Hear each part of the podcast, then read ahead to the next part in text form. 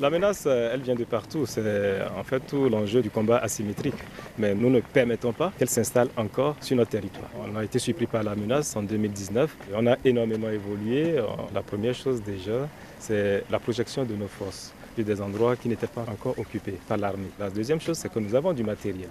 Et donc, euh, les troupes sont aguerries aujourd'hui. Dans un futur proche, j'espère que euh, nous réussirons euh, à bouter le terrorisme hors de nos frontières. RFI, grand reportage.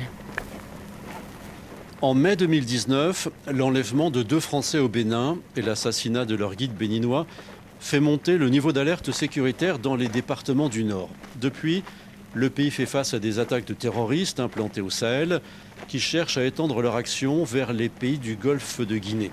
Pour contrer cette menace et sécuriser les frontières, l'armée a lancé début 2022 l'opération Mirador, 3000 militaires, dans ces zones dont certaines sont devenues difficiles d'accès pour les journalistes. L'état-major béninois a accepté d'y emmener plusieurs médias dont RFI pendant une semaine. Dans le nord du Bénin, l'opération militaire Mirador face à la pression terroriste, c'est un grand reportage de Magali Lagrange.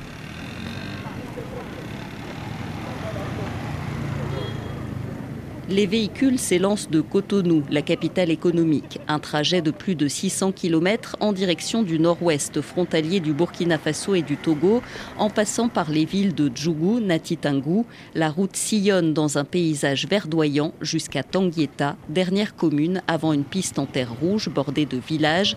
Nous atteignons Batia, l'une des entrées du parc national de la Penjari. Je suis le lieutenant-colonel Assouman Abdouraouf. Je commande le groupement tactique Inter-Am du fuseau ouest de l'opération Mirador. Nous sommes ici à l'entrée du parc Pendjari. Par le passé, nous avions un poste forestier au même endroit. C'est un bâtiment voilà, avec euh, plusieurs commodités. Alors ça, c'était avant et maintenant, euh, les volets verts qu'on voit là derrière, tout est fermé Tout est fermé, euh, effectivement, il n'y a plus de tourisme. Nous sommes face à un contexte sécuritaire nouveau et les militaires sont un peu partout. Et donc euh, le parc, euh, pour l'instant, il faut que l'armée béninoise ou l'État béninois réussisse à le sécuriser avant de l'ouvrir à nouveau aux touristes. Le lieutenant-colonel Assouma Abdouraouf nous accompagne sur toute la zone ouest qu'il commande. Un écriteau marque l'entrée du parc, 6500 km qui abrite de nombreux animaux. Éléphants, lions, guépards, singes. C'est aussi dans cette étendue verte que deux Français ont été enlevés en mai 2019, leur guide béninois assassiné. Première alerte sécuritaire dans le pays. C'est bon? C'est bon. Ok. aller à l'hôtel Vous dites? On peut aller à l'hôtel Oui, on va à l'hôtel. Ok, on va à l'hôtel. Ok, nous sommes ici euh, sur euh, la position Lodge. Donc nous avons un détachement militaire ici. Je vais laisser le capitaine qui est le commandant sous GTA nous faire une visite guidée. Je suis le capitaine Salifou Dieudonné. L'Audio, c'est l'un des hôtels de Pandjari. Ici, vous avez une de nos positions, toujours dans le cadre de la lutte contre le terrorisme. C'est un point clé aussi de notre zone d'action. Bon, je ne suis pas guide touristique, mais quand on veut sécuriser un lieu, au moins il faut savoir ce qu'on veut sécuriser. Ici, vous avez deux blocs. Il y a des tentes VIP pour ceux qui vont passer ici comme touristes. Des militaires armés, gilets pare-balles par-dessus leur treillis, patrouillent sur la terrasse du Penjari Lodge. La vue sur le parc et la chaîne de l'Atakora y est spectaculaire, mais les piscines sont vides. L'immense réserve, qui accueillait en moyenne 6000 visiteurs chaque année, est fermée aux touristes depuis un peu moins de deux ans. Seul reste le personnel d'African Parks, l'ONG qui en a la gestion, et les militaires de Mirador qui quadrillent la zone et sécurisent les travaux entamés en prévision d'une éventuelle réouverture dont la date n'est pas encore connue. Il y a quelques jours, une base de l'armée et d'African Parks a subi une attaque qui a fait trois morts à la limite de la Penjari. La brume matinale se dissipe progressivement sur le parc où l'eau est partout en cette saison des pluies. Des babouins traversent les chemins à quelques dizaines de mètres de notre groupe. J'avais tantôt dit que nous aurons deux hélicos. 15 minutes de vol, atterrissage prévu pour 10 heures. Donc il faudrait qu'on embarque rapidement afin que tout se passe euh, dans l'ordre. Et la discipline militaire. Le commandement militaire avoue avoir été surpris au moment où les attaques ont commencé. Depuis, l'armée s'équipe progressivement, véhicules blindés, drones et donc hélicoptères. Nous embarquons à bord de l'un d'eux dans un nuage de poussière rouge, direction la position d'Arli, à la frontière avec le Burkina Faso. Pour ceux qui ne savent pas exactement là où nous sommes, nous avons le feu Kangari. À partir de là où vous avez la différence de végétation. Au-delà, c'est le Burkina. Donc nous sommes euh, quasiment sur la frontière ici. Je propose que nous restions en groupe pour des raisons de sécurité. Nous sommes vraiment euh, dans une zone particulière. Je suis ici avec, euh, il est où Voilà, le, chef détachement. Voilà, présentez-vous. C'est Jean Ballot Joël, matricule 31 781. CGTA Panjari. Notre mission, patrouille et renseigner sur le terrain et sécuriser tout individu qui tenterait de s'infiltrer dans notre zone, on neutraliser, on rentre compte à nos chefs. La zone ouest est celle qui est la plus exposée aux menaces selon l'armée. La position sur laquelle nous nous trouvons a été ciblée fin 2021. C'est l'une des attaques qui ont activé le déploiement de Mirador. C'est une position particulière, elle a une histoire. Ici, des impacts de balles que nous avons eus lorsque cette position a été attaquée. Euh, ben voilà, vous en avez euh, un peu partout. Donc ils sont venus avec des armes. Et il y en a de l'autre côté, voilà. Ils sont venus avec du matériel de guerre. Ça a duré dans les 45 minutes de nuit. Donc nous allons continuer la visite. Ça, c'est un poste de combat des personnels militaires. Nous avons énormément appris de nos erreurs. Avant, on ne creusait pas des tranchées et puis ça nous a coûté ce que ça a coûté. Et donc, mais là, on est un peu plus à l'abri. Donc, euh, des attaques peuvent arriver à tout moment, mais cette position se permet de riposter. Les sentinelles qui sont là, qui passent la nuit là, qui passent des semaines là, ils dorment dans l'eau justement. C'est pourquoi je disais que les conditions de travail sont difficiles. Mais s'ils ne le font pas, c'est qu'on ne pourra plus jamais occuper cet espace-là. La position d'Arly, en pleine nature, est difficilement accessible. En saison des pluies, la relève et le ravitaillement se font par voie aérienne. Pas de réseau téléphonique, des serpents, des insectes pullulent dans la zone. Des conditions de travail difficiles pour les soldats qui peuvent y rester jusqu'à deux mois. Plusieurs postes avancés sont en construction pour leur offrir des espaces de récupération. Les terroristes qui attaquent le Bénin ont d'abord visé les forces de défense et de sécurité, puis les civils, comme dans la zone de Porga, où nous rencontrons cet homme dont nous préférons conserver l'anonymat. L'entretien se déroule dans une base militaire pour des raisons de sécurité. L'heure où nous parlons, ça va un peu mieux. Ce n'est plus comme au début. Ce qui s'est passé à Porga, c'est que, temps c'était euh, le 1er décembre 2022, il y a eu attaque on a commencé par entendre l'enlèvement, l'assassinat, un peu partout.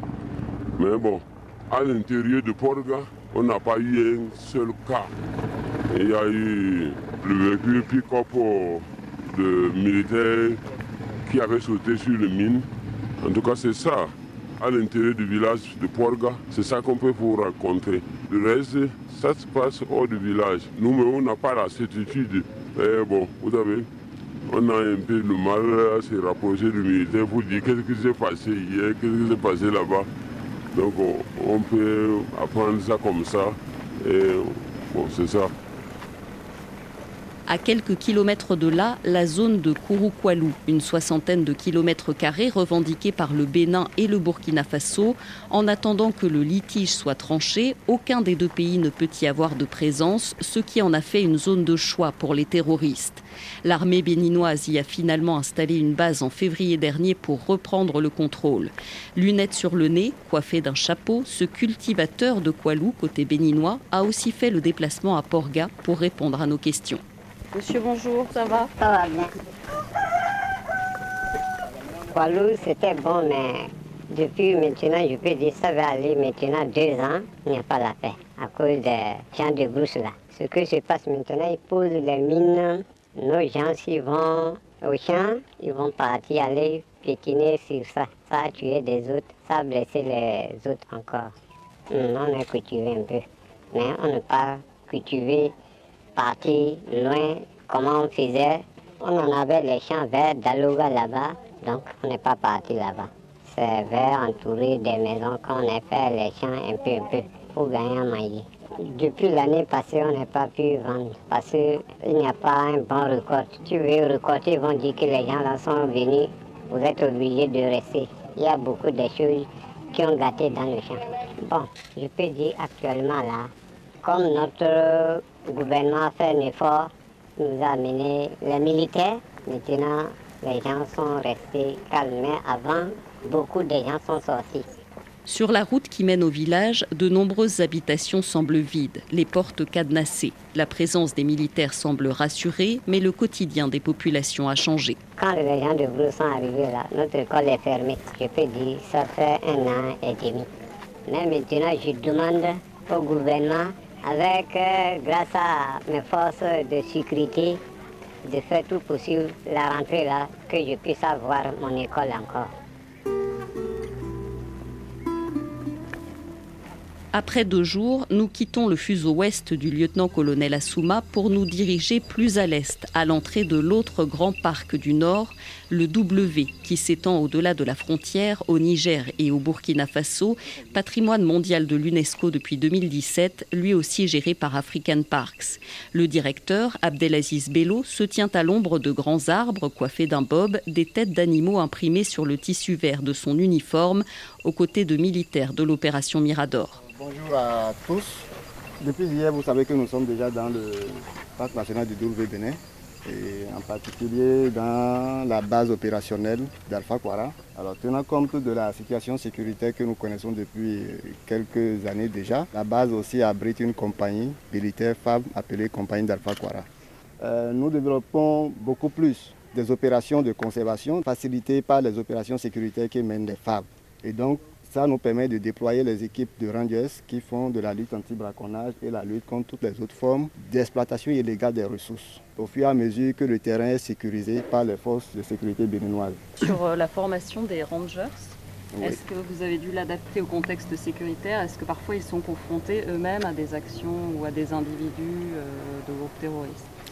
Euh, oui, principalement nous avons donné des formations sur des mesures qui vont dans le sens de mieux se protéger opérer en toute discrétion sur le terrain, savoir identifier ou de déceler les postes d'IED parce que c'est la menace la plus dangereuse ici. Donc nos formations sont allées beaucoup plus dans ce sens pour donner un certain nombre de capacités aux rangers pour pouvoir opérer dans le contexte actuel. Une plaque en mémoire d'une dizaine de personnes tuées dans une attaque il y a un an et demi a été installée près de l'entrée. Sur le sol, les militaires présentent des armes, des médicaments, des motos aussi, avec sur la plaque le mot Ansarou, groupe affilié à Al-Qaïda, saisi à des terroristes il y a quelques mois. Ce sont les lieutenants-colonels Alain Alexis Adinci, commandant du fuseau nord de Mirador, et Mathieu Essou, commandant adjoint de l'opération, qui commentent. Le 29 mars, il y a eu accrochage avec euh, le groupe Ansarou à Gongon. C'est pas loin d'ici, c'est avant Guinée. Au bilan, on a eu sept terroristes neutralisés. On a perdu un élément. Il y en a qui sont burkinabés, et nigériens et nigériens. Pas de béninois. Dans ce groupe, on n'a pas reçu de béninois. Dans d'autres, oui. Bon, peut-être. Parce qu'il y a des gens qui sont affiliés à ce groupe-là. Ils n'étaient pas venus pour euh, attaquer. Ils traversaient côté nigérien vers le Burkina. Et donc, nous avons eu les renseignements fiables et ils sont tombés dans nos embuscades. Et on a récupéré tout ce matériel. On a vu qu'il ah, y a des gars dans Sarou aussi qui interviennent ou qui ont l'intention d'installer une base à l'intérieur des parcs. Le Bénin affirme qu'il n'y a pas de cellules permanentes sur son sol et que le pays constitue une zone de transit pour les trafics et pour le ravitaillement des terroristes. En plus des actions de sensibilisation menées auprès des communautés, des initiatives sont prises pour tenter de faire baisser les conflits entre éleveurs et agriculteurs. Abdelaziz Bello. Comme vous pouvez le savoir, cette question sécuritaire, surtout terroriste, trouve de l'ampleur en se basant sur un certain nombre de frustrations, de mécontentements ou de situations difficiles des communautés. Et dans le cas des pays de l'Afrique de l'Ouest, ces frustrations prennent essor dans la gestion d'un certain nombre de ressources naturelles, puisque nos populations en général dépendent des ressources naturelles. Alors si vous ne développez pas des actions, non seulement pour que la ressource soit disponible, mais qu'elle soit partagée de façon équitable, des conflits naissent, des conflits socio-communautaires, et les terroristes peuvent trouver un terreau fertile à partir de cette difficulté.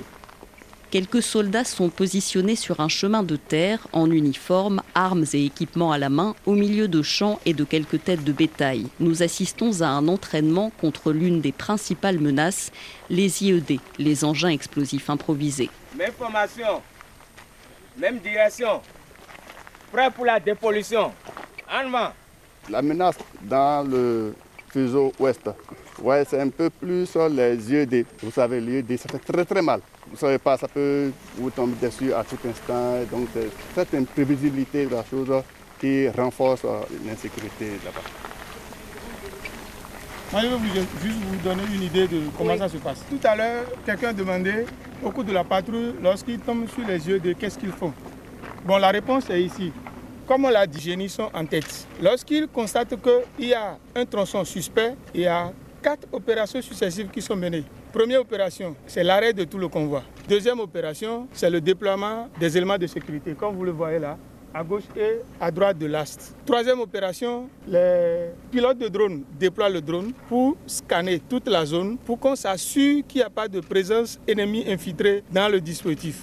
Et ce n'est qu'après ça maintenant que les spécialistes du génie descendent avec leur matériel et procèdent à ce que nous appelons l'ouverture d'itinéraire. Une cinquantaine d'IED ont été retrouvés en moins de deux ans. Ils ont fait cinq victimes civiles, une douzaine parmi les militaires. Ça va, on peut continuer.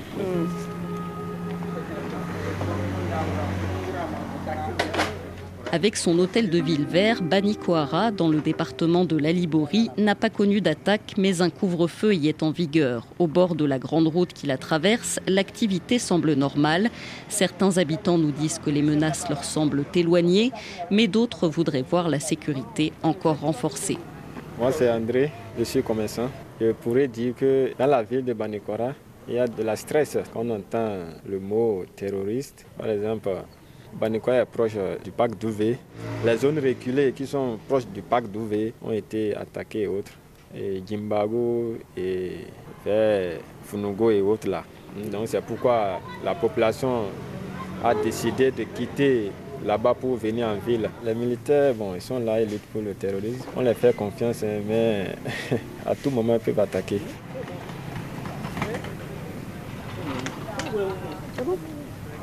Moi, on m'appelle Maguide. Je suis mécanicien.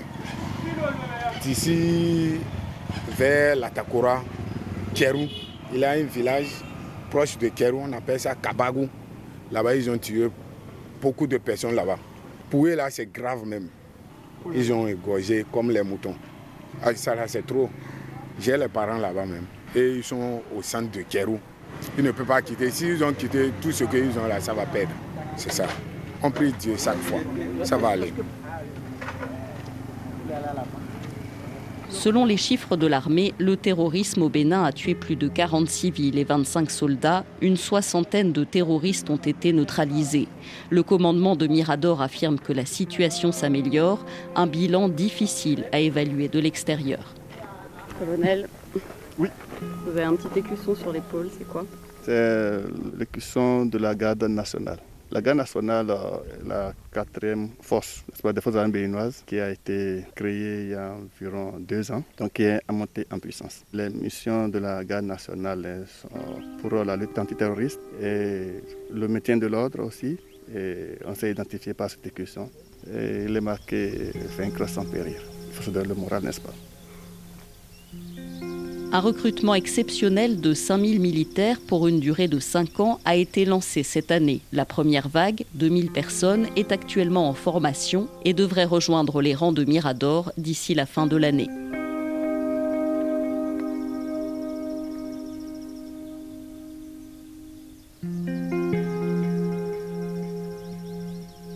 Dans le nord du Bénin, l'opération militaire Mirador face à la pression terroriste, un grand reportage de Magali Lagrange, réalisation Laurie Plisson.